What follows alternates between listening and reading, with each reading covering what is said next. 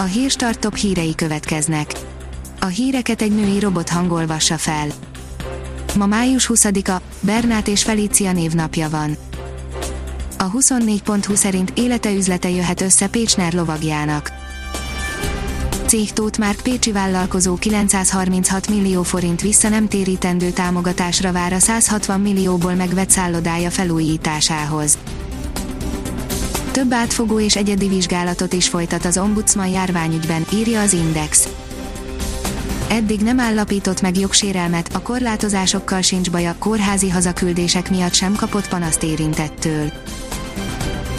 Baromfisz ösztűz zúdul Brüsszelre a koronavírus járvány miatt, írja a növekedés. Példátlan módon a teljes uniós baromfi import felülvizsgálatára szólította fel Nagy István agrárminiszter az Európai Bizottságot, hogy csökkenteni lehessen a koronavírus járvány miatti gazdasági károkat, az európai baromfi szervezetek általános EU és behozatali stopot sürgetnek. Most nem büntetik a bezuhanó jövedelmet a bankok, írja az az én pénzem. Több pénzintézet is önként döntött úgy, hogy a mostani válságos időszakban nem vizsgálja, beérkezik-e ügyfele számlájára az elvárt jövedelem, így legalább a havidíjak nem emelkednek azoknak, akik részben vagy egészben elvesztették munkájukat. Portákéke, vadászok álomtrófeája a gyémántfácán, írja a magyar mezőgazdaság. Az utóbbi években tapasztalható, hogy egyre többen kezdenek el díszfácánokat tartani portáikon, vannak, akik ezt pusztán hobbiból teszik, mások gazdasági megfontolásból is, hiszen a szépen kiszínesedett kakasokat jó pénzért lehet értékesíteni vadásztatás céljára, a fenséges megjelenésű gyémántfácán különösen keresett. A privát bankár írja, 9 millió euróval váltja meg a dízelbotrányban megvádolt vezetői nyugalmát a Volkswagen annyit fizet a vállalat, hogy cserébe lezáruljon az eljárás Herbert Diest, a vállalat vezérigazgatója és Hans Dieter Pöcs, a társaság elnökével szemben, akiket azzal vádolt a Braunschweigi bíróság, hogy jelentős piaci hatással levő információkat tartottak vissza a meghamisított tesztekkel kapcsolatban. A pénzcentrum oldalon olvasható, hogy koronavírus járvány 3598-ra nőtt a magyar fertőzöttek száma, újabb három ember meghalt.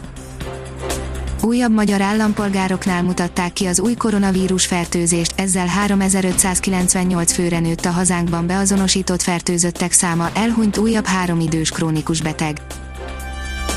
Az USA leghíresebb abortusz ellenes aktivistája halálos ágyán bevallotta, hogy fizettek neki a szerepléseiért, írja a 444.hu.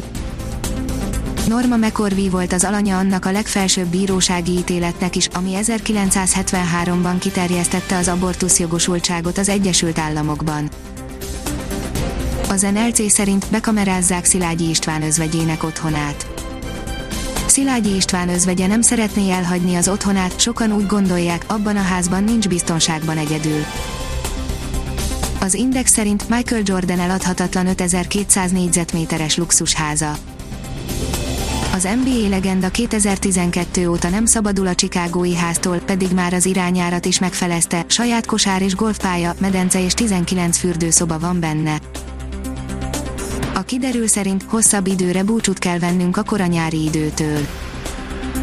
Egészen a hétvégéig határozott északi áramlás alakul ki hazánk térségében, így a hét elején tapasztalt meleg koranyári idő még jó ideig nem tér vissza.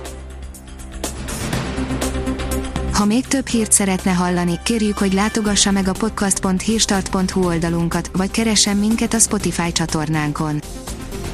Az elhangzott hírek teljes terjedelemben elérhetőek weboldalunkon is.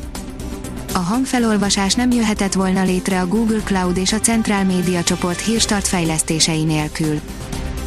A hírstart kísérleti adását hallotta, a technológiánkat folyamatosan fejlesztjük. Ha tetszett a hírblokkunk, kérjük, hogy ossza meg ismerőseivel, vagy értékelje közösségi csatornáinkon. Visszajelzése fontos számunkra. Köszönjük, hogy minket hallgatott!